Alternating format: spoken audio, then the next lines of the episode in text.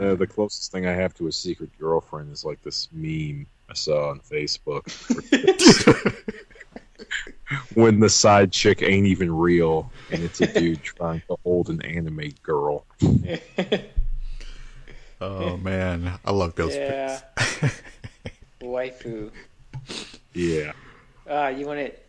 This is my. By the way, this is my 2015 waifu update. Are you ready? I'm chomping at the bit for it. I try not to do this, but it's a real person. And very low key. Don't spread this around. I mean, you can if you want, but like low key. You know, this is probably going to be the intro, right? I don't care. But it's J-Law. Who? J-Law! J-Law? Yeah. She's badass.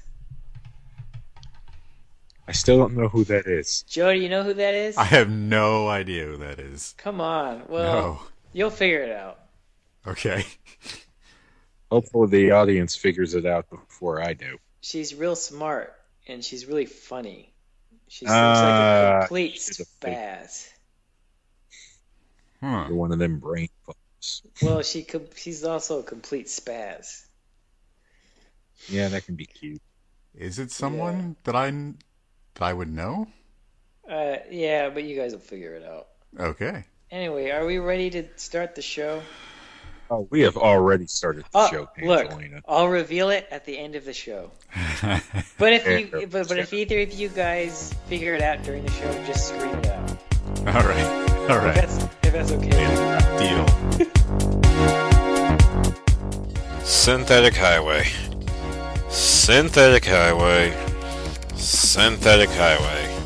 I get 4 episodes into my own show.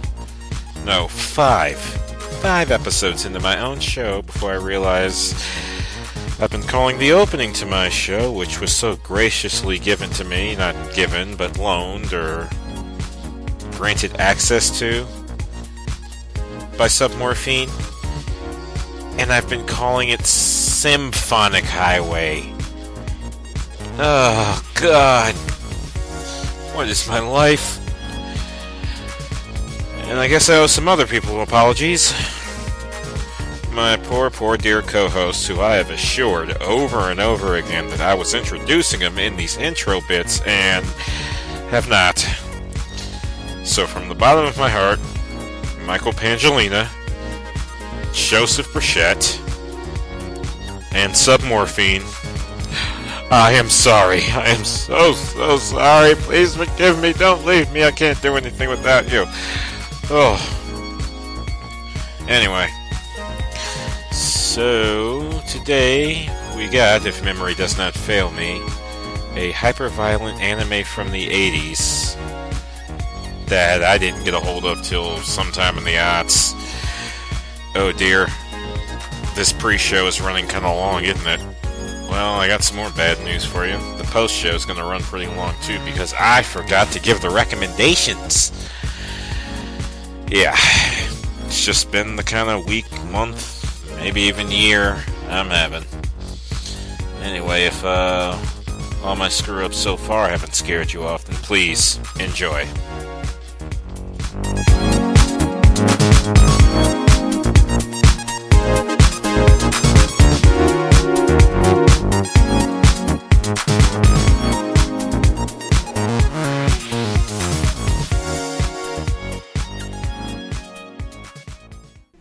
So many spiders. Yeah, Bizarro. That's one. It's like Mr. Eds. And like the most stupidly overpowered thing ever. Wear tars, right? Yeah. Kinetic wear tars. Telekinetic wear tars. That's just not even right. There's a lot going on there.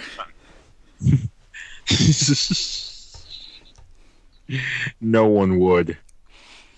Like even the most like unabashed and shameless of furries is probably running from that. I'm sure there's a big bear out there who's into weretar furry shit. It's called deviant art.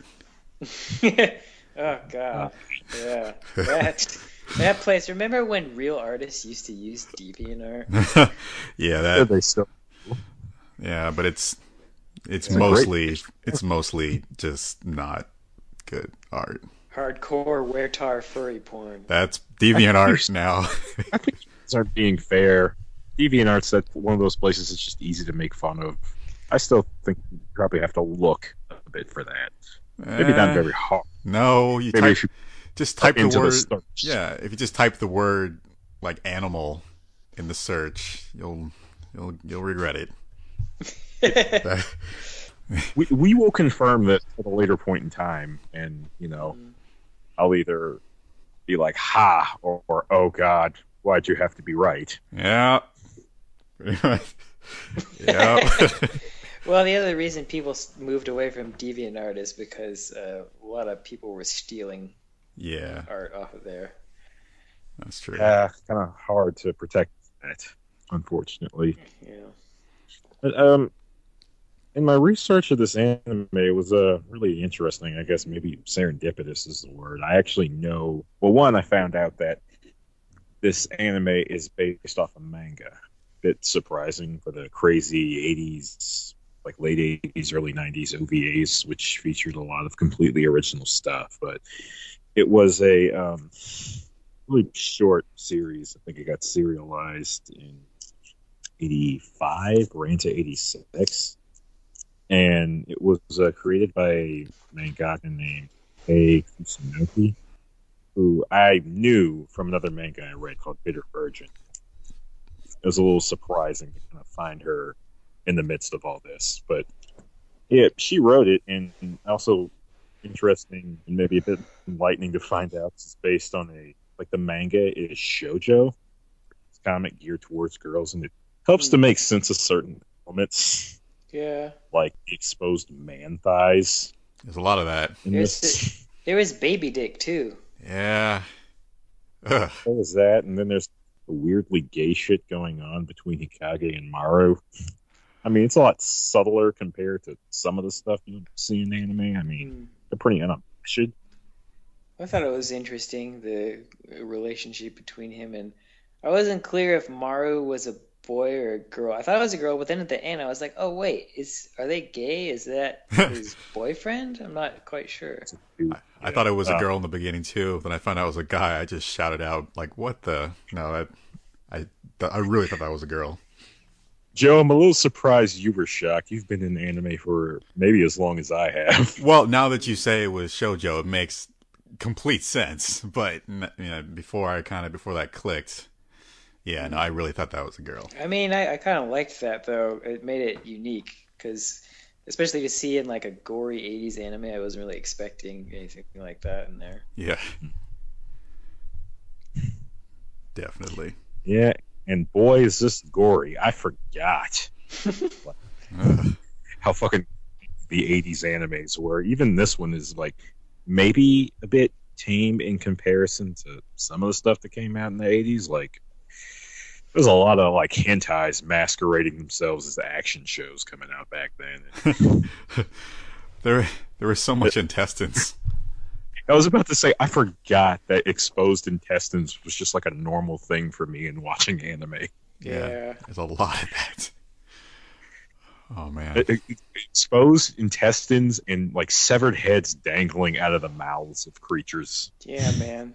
Spiders exploding, bodies turning, exploding into spider bodies. That's right. Yes. Spider monsters. That was one of... drinking game that came up for this is a drink every time you see a spider. Granted, that only happens in the first episode.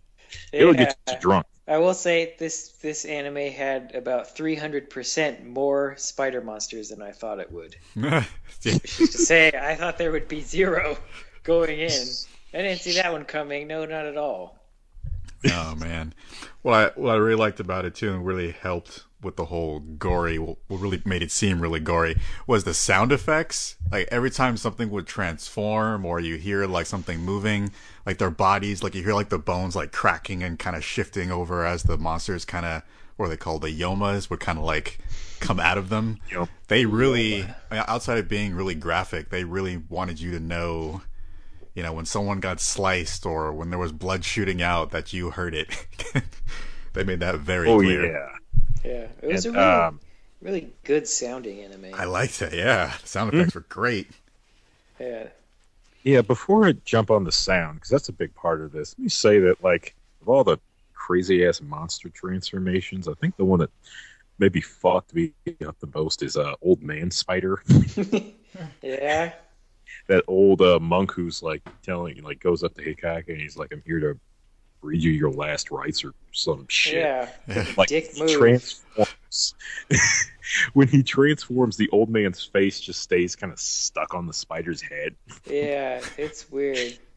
With his mouth open. With his mouth, like, that ass smile on his face. Yeah.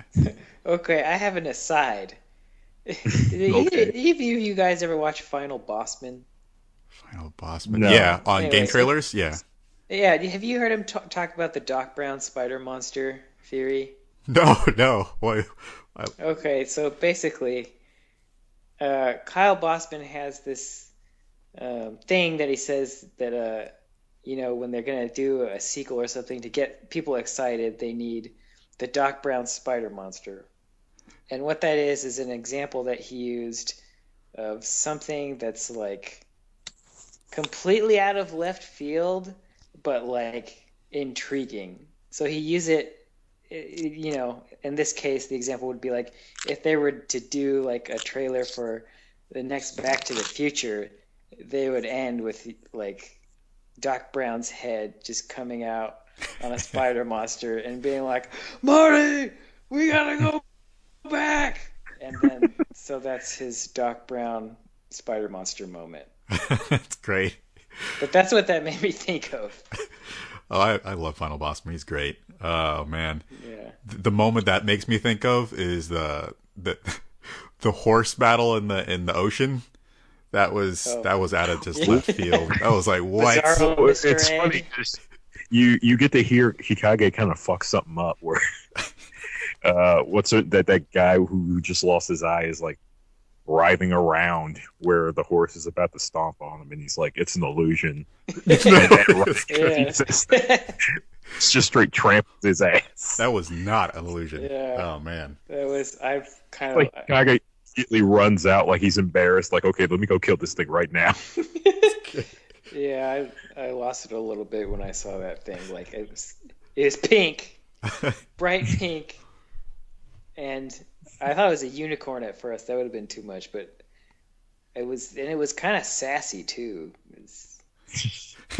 Licking up that blood, all sassy like. That one in particular. I mean, all the Yoma talk a bit of shit, but that one in particular, which is all up in Hikage's crap. Yeah, fucking snake thing. God, that guy. Oof. Now back to that horse though. He stomped her face so hard. That was just. I'm skipping way too far ahead, but yeah, that was crazy. That horse was mean.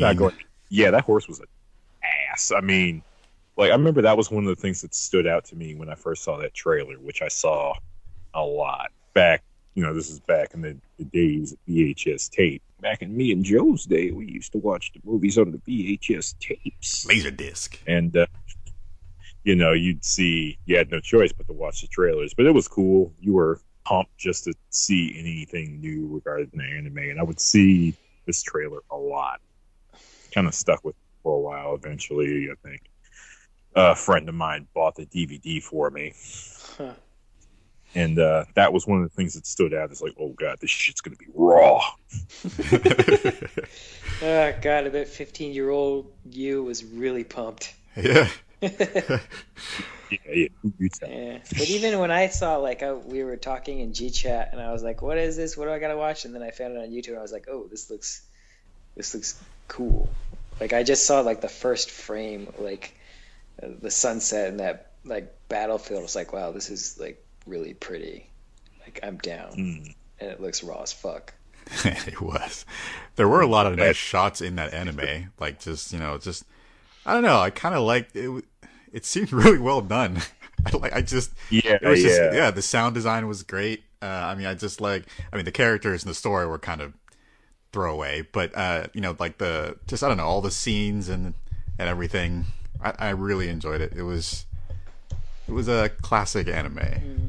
Right. Yeah, I'd say the characters are more serviceable, but I kind of like what you're getting on there, like very classic anime. It's kind of a, I want to say for the time it came out, sort of a typical, not typical being bad. Yeah. Still like a typical anime experience, what you'd expect as an anime fan, but had some things that stood out in there.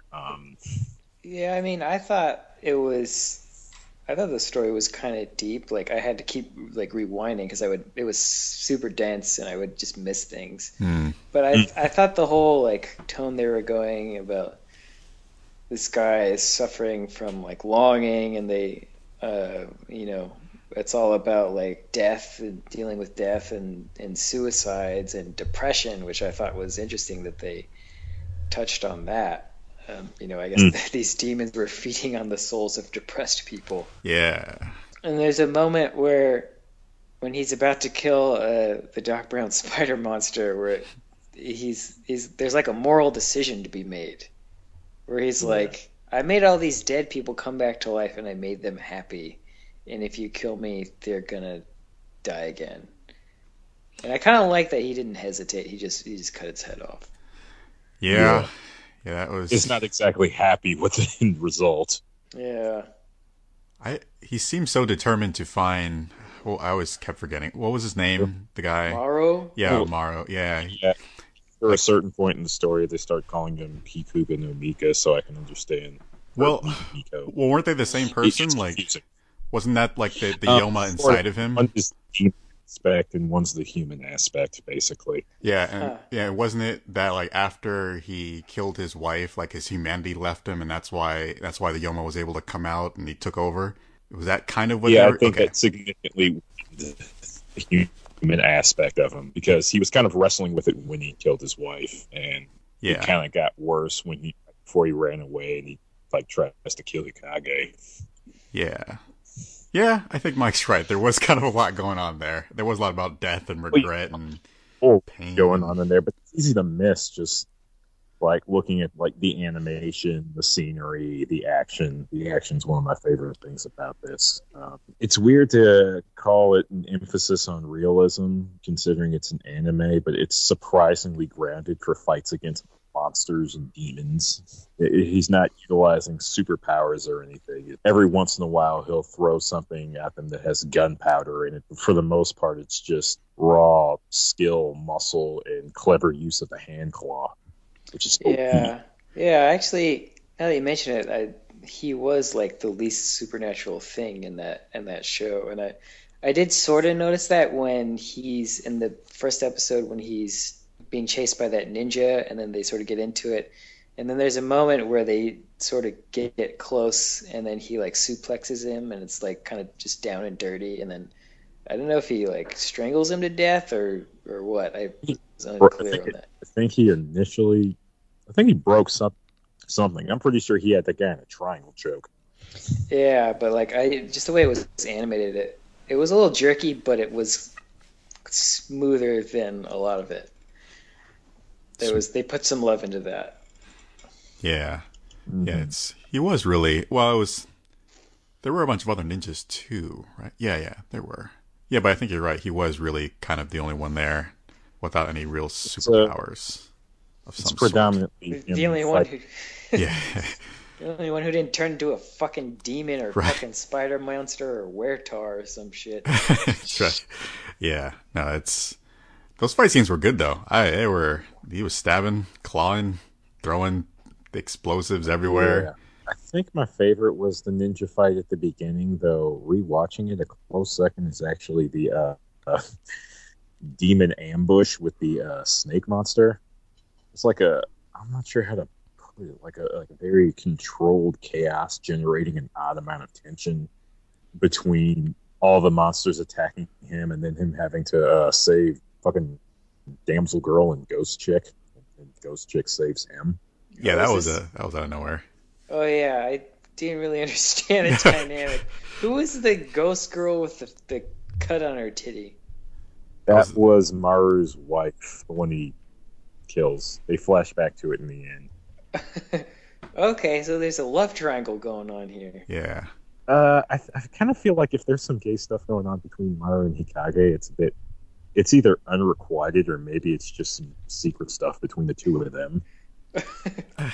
I didn't really get that vibe. I mean, there was. I'm so confused. For the first episode, I thought Maru was his girlfriend. No.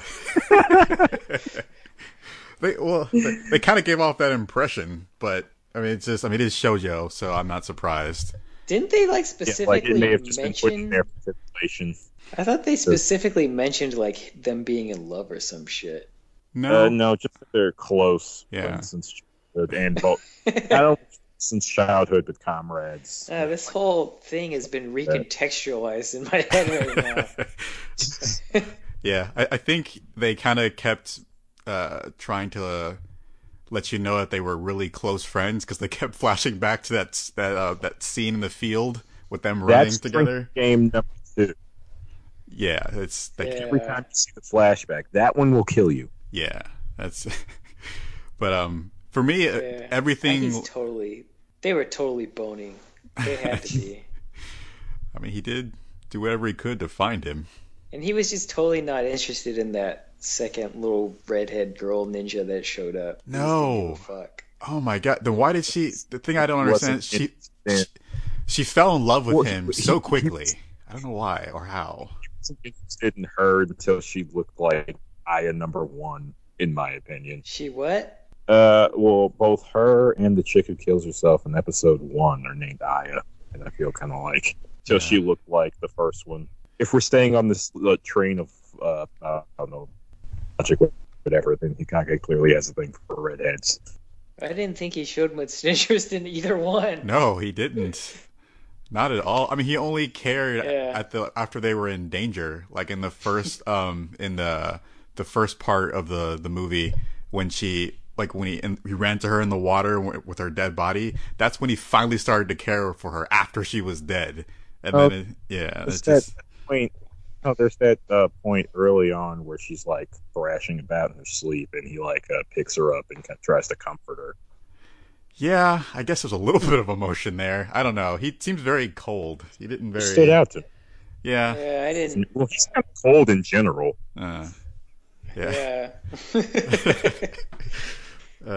And then the second part with the other girl, the other ninja girl, I mean, she I don't know, she I guess fell in love with him at first sight or something, and then she was asking him to kill her because she didn't want him to die. Where did all that came up so fast? I don't understand where that whole love came from. I mean, he never showed her any emotion at all, and then for some reason she's obsessed with him. I know. It's weird. It's an unfortunate aspect of this anime and not indicating indicating a passage of time, or not specifying a passage of time, because you just see them traveling together, you see them staying in the same place.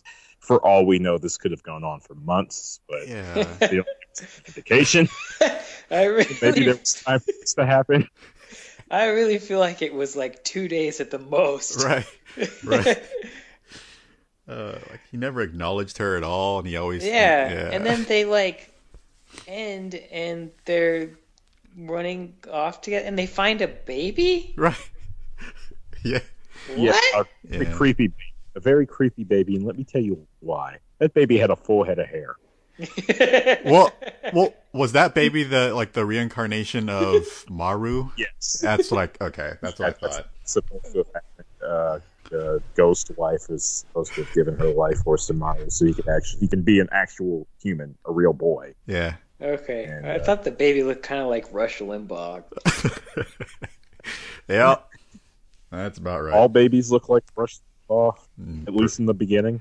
At least in the beginning, yes. You ever see those old paintings of really old paintings by this artist called Giotto of the Virgin Mary with baby Jesus? No, but now I need to. If you look up Giotto, Giotto, he painted his babies. Every single one of his babies looked like old men. All right, now I gotta check this out. Pre-Renaissance. Okay. Where do you go from there? Well, there's still some stuff we got to cover. I hinted at us talking about not only sound in regards to this anime music, and there's two primary pieces of music in this anime. There's the good one, and then there's the bad one. I liked all of it. You guys want to take a guess as to what the bad one is? Nope, because I liked all of it. Really? Yeah. Even that closing? Oh, yeah, the closing was tight. It was like super 80s, just like, oh, it was great. I loved it. Loving in the future. Glamour is the answer. Was that a lyric? Yes. So tight. It just makes no sense. I love it. It's completely off base. It's like, especially after that first one where, like, Kikage fails to get Maru. His best friend turns into a demon. Everything has gone to shit and everyone died. And Kage is responsible for it. And he walks away all sullen. And then it's peppy, upbeat. Yeah. Synthesizer. So let's living happy now or some shit. We are really... Well, maybe... yeah, we are really, really so happy. That should be the... I should put that as a tagline underneath your logo. What? That it's clearly glamour is the answer, Mike. well, maybe Lionel, it was supposed to represent a new beginning. You know, the kid, them, everything's upbeat. Maybe. But it's one, Joe. Yeah, but I mean, I really liked that song actually, just because it's so weird, and I thought I like that for how dense it was. It does take its time. Like I think one of the first times I've noticed that it slowed down a little bit was when he's like walking through the forest. Even though like story-wise it doesn't make any sense, he meets whatever her name is, that girl singing in the forest. Yeah, and then all of a sudden he's like staying at her house and shit. And but I did like the lead up where he's kind of just walking, and then he hears the song, which is really kind of depressing. That song is just like half the reason why I got super interested in this anime, and it kind of, the more I looked into it, the more fascinating it became. It's called the Yoma Counting Song, and counting songs are pretty common in Japan, though they're usually like sort of like a kid's thing, help them learn how to count. And I'm guessing, in particular, this is due to Japan having different counting systems based on what you're counting. In this case, the kind of counting they're doing in this song is like listing. You know, Kitotsu, Futatsu, Mitsu, rather than 1/3. Each Nissan, 1, 2, 3. It's kind of like listing things, like number 1, do this, number 2, do that. Normally, the first letter of what follows the number has the same syllable as the number, as to help you remember. Except in this case, it's a very bleak, very dark song. You actually hear Hikage state in English, if you're watching the dub, what some of the lyrics are. The first one's like, one, it's the love in one generation. The second is like, we kill everyone. The third is blood like the rain. And go to hell. Yeah, I thought that was a nice touch that they did in the dub. I didn't watch all of it dubbed, but I watched like the first episode. But I thought it was a nice touch that they kept the song in Japanese in the English version. But then the sub version had subs for it. Had the what do you call it? It's not Romaji, but it just had English. I forget, there's a word for that. English. No, I think Japanese. It. Yeah, Romaji, and then it had underneath the actual English lyrics, which I thought was nice. Yeah. No, I enjoyed the music. It was tasty. It was good. Yeah, but other than that, like, it was like hardcore, like super 80s, like John Carpenter style horror shit, and I really dug that. Yeah. I thought it was really cool. Yeah, no, it's that was just Little Joe love movies like that. Oh my god, that stuff was just the best ever. I love it's movies like that. It's the kind of anime, not only just me and Joe, but a lot of otaku out there really cut their teeth on. It was the kind of anime my parents would hide from me. Like they'd rent it, and then I would kind of like secretly grab it when they weren't at the house and watch it. It was that kind of thing. I guess I was lucky I didn't have to be that stealthy. They just saw a cartoon and didn't care, as long as they didn't see boobs in it. Yeah, man. Well, there was one boob. There was a sliced boob. Her. Good. Yeah. Kinda. Yeah, it was weird. And they were like, oh, she has a cut heart. But in my head, I was like, that's a cut titty. Yeah. I mean, yeah. Oh, little Joe would like that moment. Just so much shit crammed into an hour and 20 minutes. Right. It's just like, wow. Like, it gives it an element of rewatchability that I've always enjoyed. Yeah, I mean, it's like the beginning of the second episode, it's like, who are these guys chasing this girl around? Like, why? And then they just get iced right away. It's like, we'll never know. God, there's so much death. So much death. Everyone was dying. I did like that scene in the second part when they were going in the village and they were all just a bunch of dead. Like when they went into the room and the baby had no head. They didn't show it, which they would have. Baby didn't have a head and she was crying and she freaked out and there was like ghosts everywhere and the town's suddenly revealed itself with everyone dead. That was crazy. God. So baby didn't have a head? Yeah. Okay. Yeah, she screams it out. Okay, I think I remember that. But I just remember it being really unsettling. Like, she just knocks on the door and opens it, and she's like, hey, can we stay here? Which, all right, I guess it's feudal Japan. Yeah. It was more common back then. But she's immediately like, you want to hold my baby? It's like, okay. Baby ain't got no head. No head. Yeah, this interesting thing they kind of get at with that there, where basically the implication seems to be wherever there's war, strife, or just misery, the Yoma are likely to show up.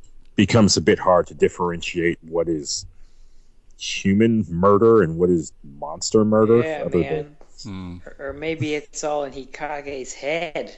Okay. He's just not following him. I wouldn't go that far. Yeah. Okay, so I have a question. What the hell they mentioned? And I like when things do this. Metal Gear did this really well with Snake Eater, but I like when weird batshit fiction weaves itself into like historical events. They mentioned like Nobunaga a few times. Yeah. But I didn't quite pick up on what the hell his relationship was. It just that he's the cause of all the war and shit, or? Well, they indicate that, like, is it early in part two?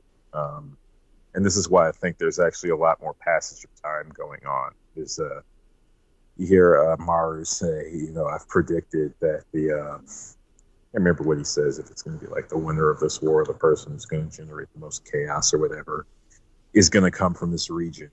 So I'm going to go to this region and raise hell.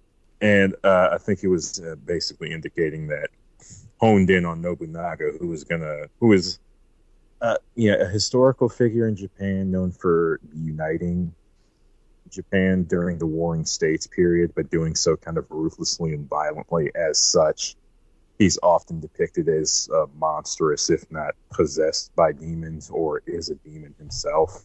Yeah. And they only imply it in this anime. Whereas, you know, if you've played Musha, man, he's like a final boss twice. It's like the Pope in Assassin's Creed. Oh, yeah. I was sitting there thinking, oh God, when is America going to do that? And we didn't. I mean, this is Italy, but I do think there's like an George Washington DLC in 3. Yeah, there is, but I think, if I'm not mistaken, Ubisoft is Canadian, so yeah, not quite. But we are getting to see it with our historical figures. That's so great. God. So this is a bit like Lionel in that scene that you were just kind of mentioning when Mario was kind of giving that whole speech or whatever about the war going on and stuff like that. What I thought was really weird was at that time when he was talking, the person or Yoma or monster he was talking to was the snake. And after he had finished saying what he was going to do, I thought it was just kind of weird coming from the snake. But he, in response to what Maru was going to do, he said, "Oh, that what he said, like, so that sounds like fun." I don't know, it just seemed kind of weird and out of place to me when the snake said that. It was just kind of like a weird moment. Like Mario was saying about all this destruction and war and what's going to happen. And then there's a slight pause for a second and the snake says, sounds like fun. And he just kind of slithers away. That just seemed, it just seemed weird to me. They start misery. These things are like inherently psychopathic, at least in regards to humans. So, yeah, that probably sounds like a party. No, clearly, you've never met many snakes in your life, Joe. Clearly. No, it just made me wonder, because I couldn't find the sub one, so I watched the dub one. So it just made me wonder, was that the actual line, or was that just like the dubbed line? And that's one of the unfortunate things about this, is it seems like this anime suffers from something that came up a bit in the 80s and maybe some of the lazier 90s releases, where it basically has what are called dub titles, which is they take the dub script and paste it over the Japanese dialogue rather than translate directly. Are you sure? Because I remember that scene specifically. I didn't watch second episode dubbed, but I watched it subbed, and then when I saw the snake, I was like, all right, I have to go back and at least hear what they did with the snake's voice in the dub. And I did, and I thought that the subs and the dubs were slightly different. Okay, that's what I thought, because that line seemed a little off. I started watching the sub, and maybe it's just the subs I watched, because while I do own this, I had to... because I can't get to the storage unit 2 states over to pick this up and watch it. I had to watch it using other means, so maybe it was the other means. But when I started rewatching the first episode subbed, it was the same exact wording, exact dialogue as the dub in the subtitles, word for word. Okay. So I figured I was good with dub titles. I mean, we can say it's on YouTube, can't we? Yeah, that's where I saw it. It was on YouTube. Yeah. Okay. I think it's fine. I wasn't sure, since we're trying to eventually turn a profit on this. It doesn't matter. If someone has a problem with it being on YouTube, they can just fucking shut down the YouTube. Though that would be kind of sad, because I'm pretty sure this thing is... I don't know if it got licensed rescued after Gideon went under. I think it may be out of print. It's kind of one of those things where... Oh. So no one if you have to hold on to it, if you don't, get it? Yeah. It seemed like that was the reason that they uploaded it to save it. But I think it's fine. Yeah. You got to save it. Well, one of the things I wanted us to review is actually in this situation right now, and I'm not sure if I'm going to be able to track down a means for us to watch it. And the idea of that is really sad. Even if it's something you don't like, it seems like, this was someone's creation. It kind of should be remembered, at least by the people who want to remember it. Yeah, I was thinking about that today. I saw a few days ago somebody posted on Facebook that they were sharing somebody else's post who, I guess, had ordered some like drawings from the old Star Trek cartoon, like original art or some shit, and they got delivered to his doorstep, and either someone stole them or they got lost or something. But it was like those were the only copies of that shit. Like, I think the seller had scanned some pictures of that online, which is fine, but like it's kind of priceless shit that's just gone forever now. So yeah, and that's kind of it's interesting to talk about anime that's like that, I know with video games, like, people are now starting to try and preserve all that stuff, and that's why you're seeing museums pop up kind of like all over the country. Is there like the equivalent of that sort of thing in Japan for anime, like a museum or some sort of archive, or does that exist? Nothing that I know off the top of my head, though I'm pretty sure there's some stuff. Well, I don't know if there's specifically things related to anime. I know you're going to find some things in regards to what is the name of this guy I'm thinking of? Osamu Tezuka or Shotaro Ishinomori, some of like the godfathers of manga. Like, you're going to find stuff like that in normal museums. And you're likely to find more in universities that have like animation and manga courses. but I don't know if there's like dedicated museums. It stands to reason. I feel like, got, like there has to be a life-sized Gundam and a legit Pokemon center. Yeah, no, I mean, people over here love anime and manga, but over there, that's their culture, that's their history. Yeah, and it's been around for so long. I can't imagine that there's not at least fucking 2 or 3 manga or anime preservation like societies with museums and shit. There has to be. Yeah, I mean, it's such a, it's like so deep within their culture and everything. It has to be. Oh man. Now the question of questions, gentlemen. Do you believe this anime deserves a place in it? Of course, especially since it's almost, you know, it's so, you know, the way I'm seeing it, it seems like it's pretty overlooked. Yeah. Yeah, even more so if it's out of print, right? Like if it's no longer actually. For sure. Yeah. Yeah, that's even more reason. So, yeah, because I bought the copy I have. I'm pretty sure I bought used. It's also interesting to look at that and then look at the other works of the mangaka who created the manga it was based on, because they're a lot different. I mean, apparently she did specialize in horror, but she also specialized in comedy. And then you have Virgin, which is the anime, the manga I fell in love with, and that was like a serious ass drama, completely out of left field for her. You know, it's like since we'll probably talk about Bitter Virgin at some point in the future, like maybe you guys can, I'll like send you guys some panels of some of the other stuff she does, and you'll be amazed. Wait, was there any comedy in this movie? No, there was no comedy in this movie. No. I mean, that fucking Bizarro Mr. Ed was pretty funny. Yeah. And he never showed up again, did he? Yeah. Oh, you're right. The drunk, happy-go-lucky. He wasn't drunk. I guess he liked drinking or something. I don't know. That's who the drunk guys in the beginning? Who? There was that one guy who kept telling him to like drink. He seemed humorous before he was brutally gutted. I mean, he was gutted bad. For the most part, this shit was bananas and pajamas coming down the stairs, but I can't think of anything where there was intentional humor. No. Maybe when he first met the girl, but I'm not quite sure. She was... No, she wasn't humorous. No, I don't... Yeah, there's no...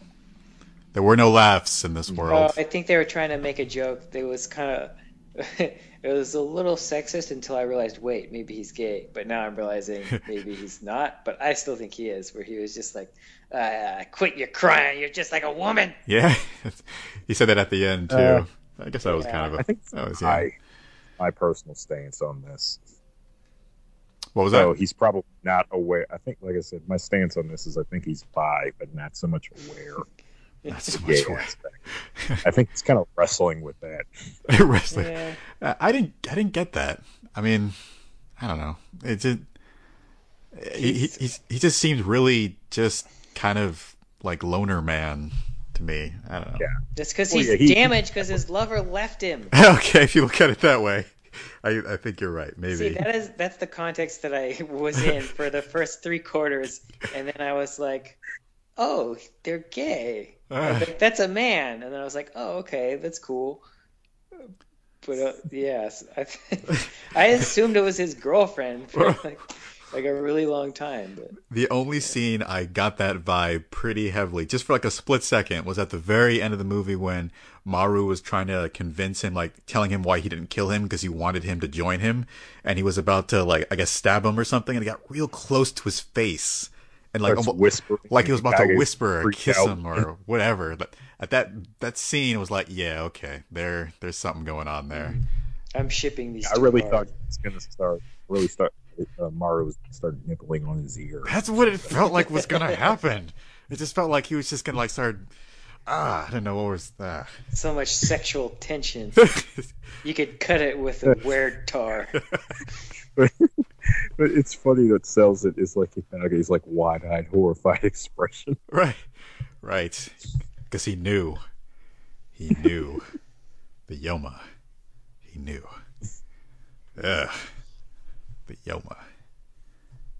Man. So they were okay. So the Yomas were, all the Yomas came out because whenever there was, I guess, just lots of pain and suffering. Is that what triggered them? Is that what made them crawl out of the ground or whatever they were doing? The impression I get is that they all stem from human misery. Yeah. Okay. Anguish. Okay. Suffering. All right, Lana. All right, Lana, you need to explain to me. I feeling. Go ahead. What was Maru a dirt baby? What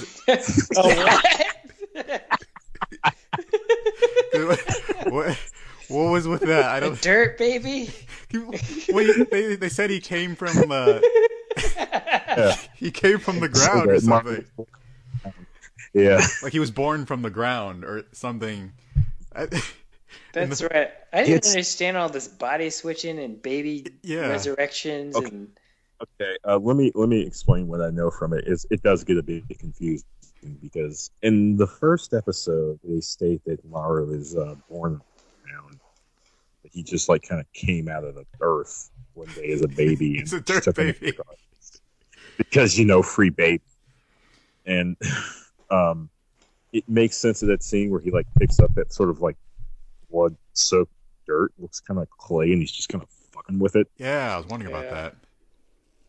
But however, in the last episode when he's talking to Kage and Kage's like, Maru, what happened to you? And he's like, I think he said what Maru is the form Ikuga no Miku possessed to become something like that, implying that he said, basically possessed Maru's infant body, so maybe he's like he was somehow a normal baby possessed by this demon, but he was a normal dirt baby, so you can't make head and tails of it. No. So did he have a dirt mama? So he's a real boy now. He's a real boy. He's a real Pinocchio. He's a real boy. That was... Well, he came back as a real boy. Geppetto turned into a spider monster, and he had to kill him. Oh my God, he was the Japanese Geppetto. Yeah. I think Yoma sounds like it's a '90s dinner party game. Yeah. Whenever I translation was able to find for Yoma is like ghost. Ghost. So like. One of the titles you'll find this under is Curse of the Undead. I think that's probably the most. Yeah, I think I saw that. Yeah, there were zombies too. I almost forgot about the zombies. Yep.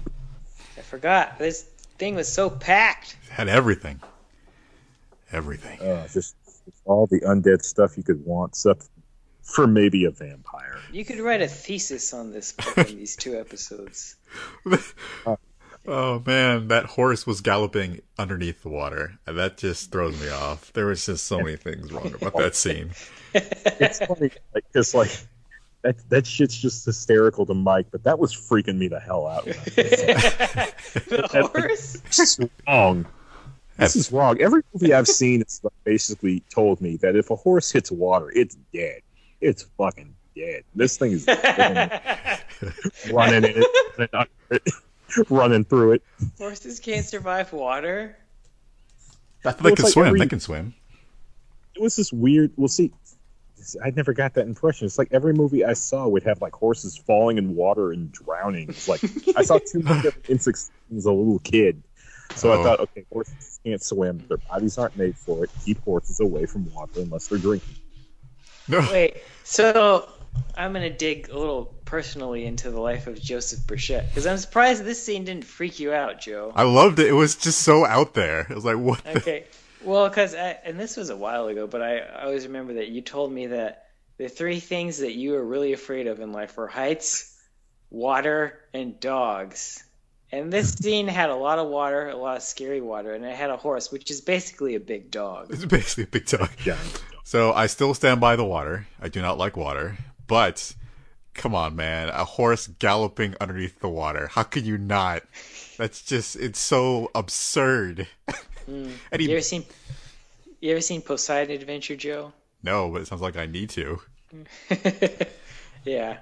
Oh man, did he bite his leg too underneath the water? His leg.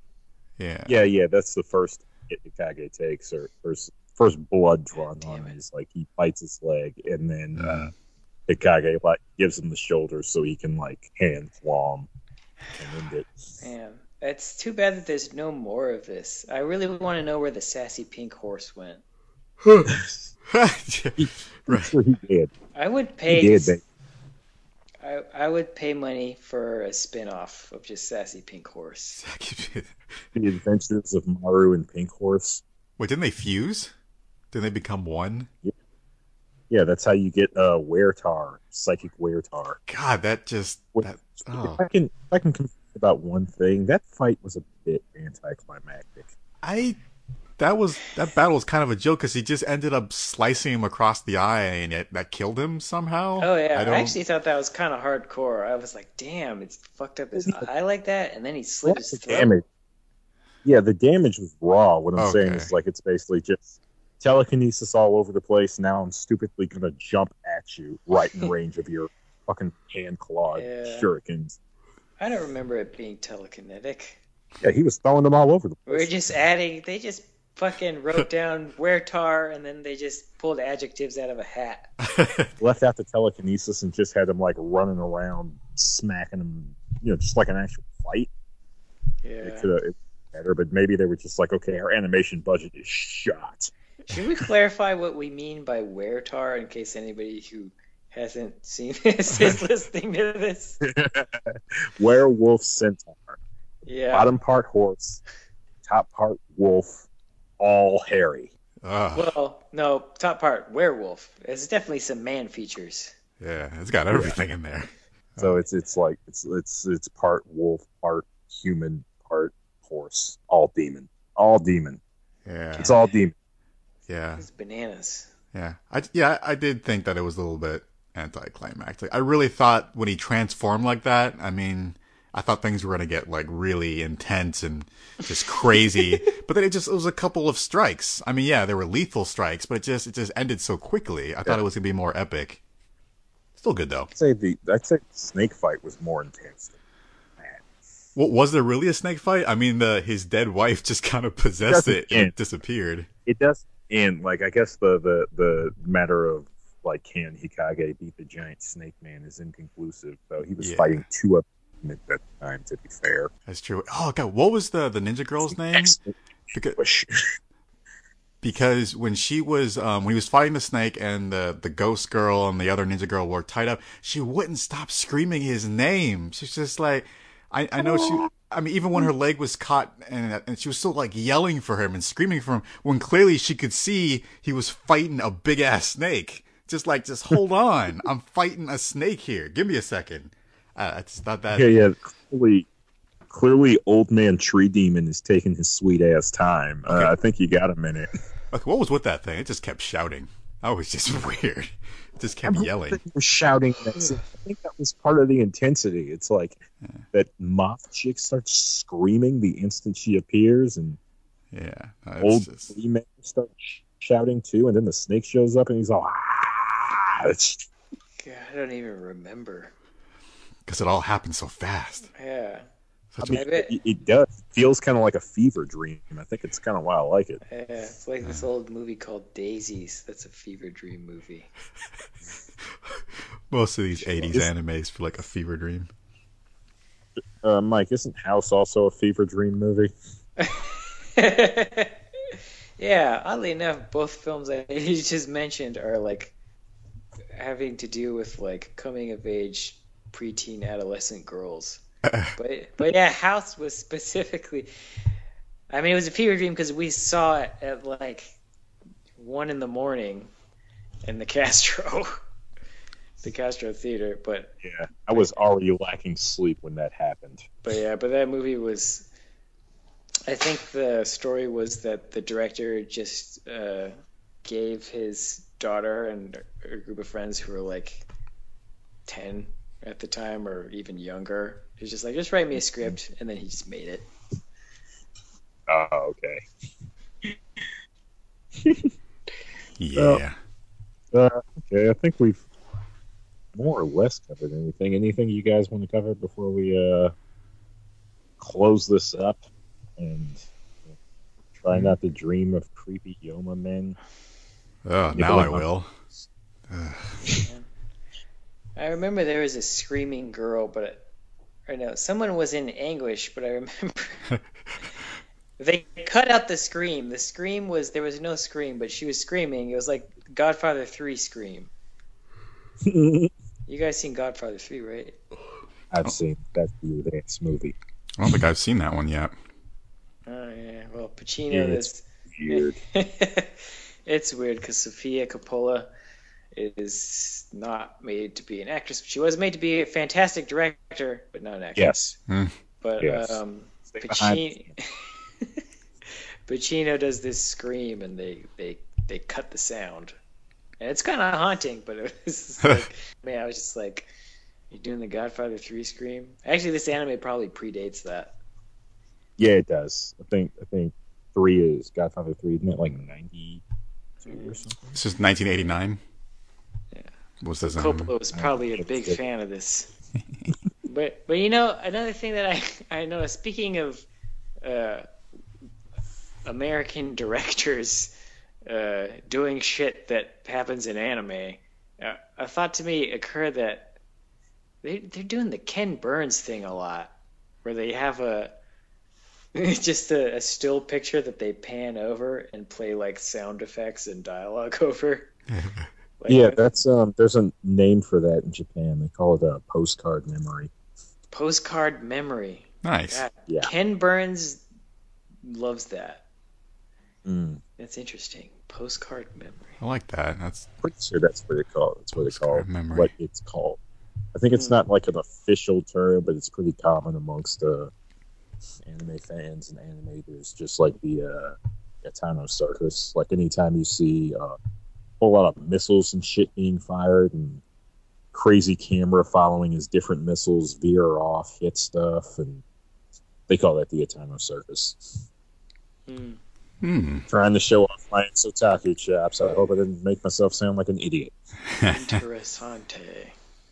You done good. We'll see.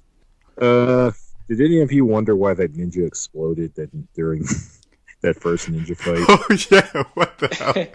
No, I just accepted it as an exploded ninja. I didn't...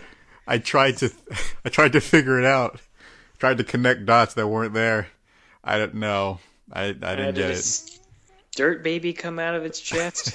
Probably. So they don't explain it at all. I'm gonna like go into weird stuff here. I think this is like kind of like this is something I heard from a friend of mine. I don't have like a reliable source as to where this comes from, but the idea behind it seems to be that if enemy clans obtain your body, they could like autopsy it and find out like weird ass secrets, like maybe figure out what kind of poisons you're immune to or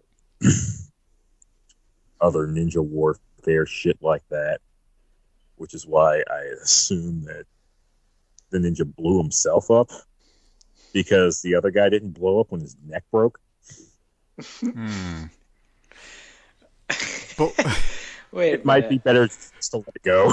Which ninjas were these? Are these the ones that he just finds the dead bodies in the beginning? They're the ones he fights early on. I don't even remember a ninja exploded. Yeah, one just suddenly exploded. But Lionel, there wasn't enough time. He looks at him for a second after he kills him, and then he just explodes. There was no time for him to... There was no time for him to pull out explosives. He just explodes. So I listened to another podcast talk about this called Fast Karate for the Gentleman. So they indicated that maybe it was his blood hitting the air that triggered the explosion. This is some Metal Gear shit. But the fucking... He explodes when he dies because his nanomachines reacted with the air. Come on now. Yeah. I guess we've more or less covered anything. Either one of you want to try and take us out? So, do you guys want to... You guys have no guesses? No. Okay, so Mike, let me tell you something. I had one initially, but I felt like it had to be wrong because I'm pretty sure you said she a couple times. Because the first thing I heard when you said J-Law was Jude Law. No! He's so not in. This is 2015.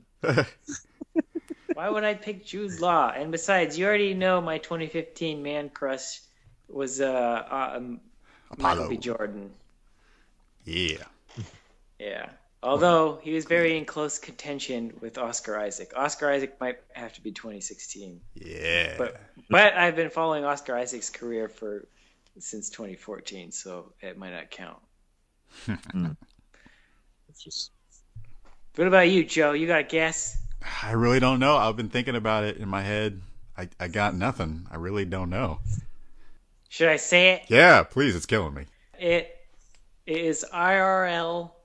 in real life, the lovely and talented Jennifer Lawrence. Jennifer Lawrence? Oh! Yeah. J-Law. Oh, see, man. Which is interesting because this year I've seen a lot of her on like talk shows and interviews and read a lot of things that she's said, but I haven't seen a single film that she's released this year. Real? Oh my! Oh. In 2015, I mean. So you didn't wait. When does The Future Past come out? Oh yeah. Wait. Was that 15? I'm not sure. Maybe I did, but she's all blue and shit. So I almost don't count that. I forgot. Did you? Well, I loved her. Did you see Hunger Games at all? No, I haven't seen any of the Hunger Games. Okay. And I didn't see Joy. I saw Silver Linings Playbook. I saw American Hustle. Those were love American Hustle movies. So good. So, that was good. But yeah, Jennifer Lawrence. She's just very like she can be like really smart and take a hard line on like issues that matter. But she's also just like completely ridiculous and a complete spaz every time I see her on TV. And it's just like you are fucking adorable. No, I like her. She's great. No, that's a good pick, man. I like her a lot. Nice, successful. Welcome to the fold, Angelina. Classic. I've been in the fold.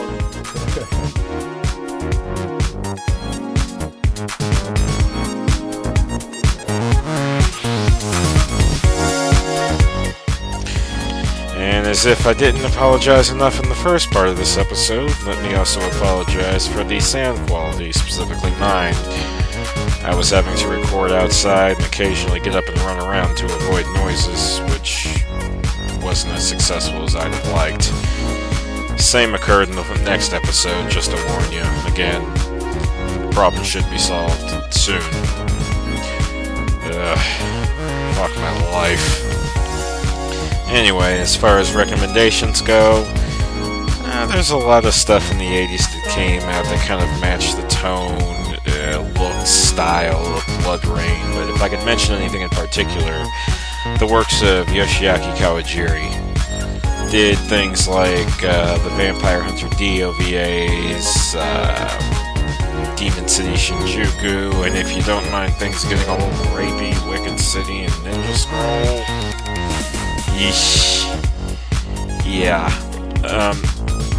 Oh yeah. Now here comes the plugs. Here we go. Special thanks as always to the creator of the opening theme, Synthetic Highway. If you enjoyed the song and want to hear more, please check out the artist Submorphine at soundcloud.com/submorphine. SUB-MORPHINE. Special thanks also to the creator of the promo theme, Anime Rocket. If you'd like to hear more like it, check out the artist at facebook.com/squarion, SQUARION. If you enjoy Flash videos, feel free to check out Squarion's ongoing series, Project Stick, at facebook.com/Project Stick. If you enjoyed this show and want to either catch up or stay up to date with future episodes, follow the network on Twitter at HeyListenRadio. On SoundCloud and on Facebook as Hey Listen Radio, or subscribe on iTunes and Android. If you just happen to want to talk to me or my co-host directly, say hi to me on Twitter at JumperCables at OtakuConnect, Bug Pangelina at Mike at Hyper90s, 90s is spelled out in letters because words, and give our fearless leader Joe Face the ring at joe@nagpreturns. Anyway, have a good night, folks. Or actually, yeah, I actually haven't seen the Bebop movie. What the fuck? No, I haven't. Joe, haven't you not seen all of Bebop? I actually have not watched any of Bebop. So, what the fuck? Right. Holy dog shit. Yeah. So. God. What? Yeah. Fuck? Yeah. God.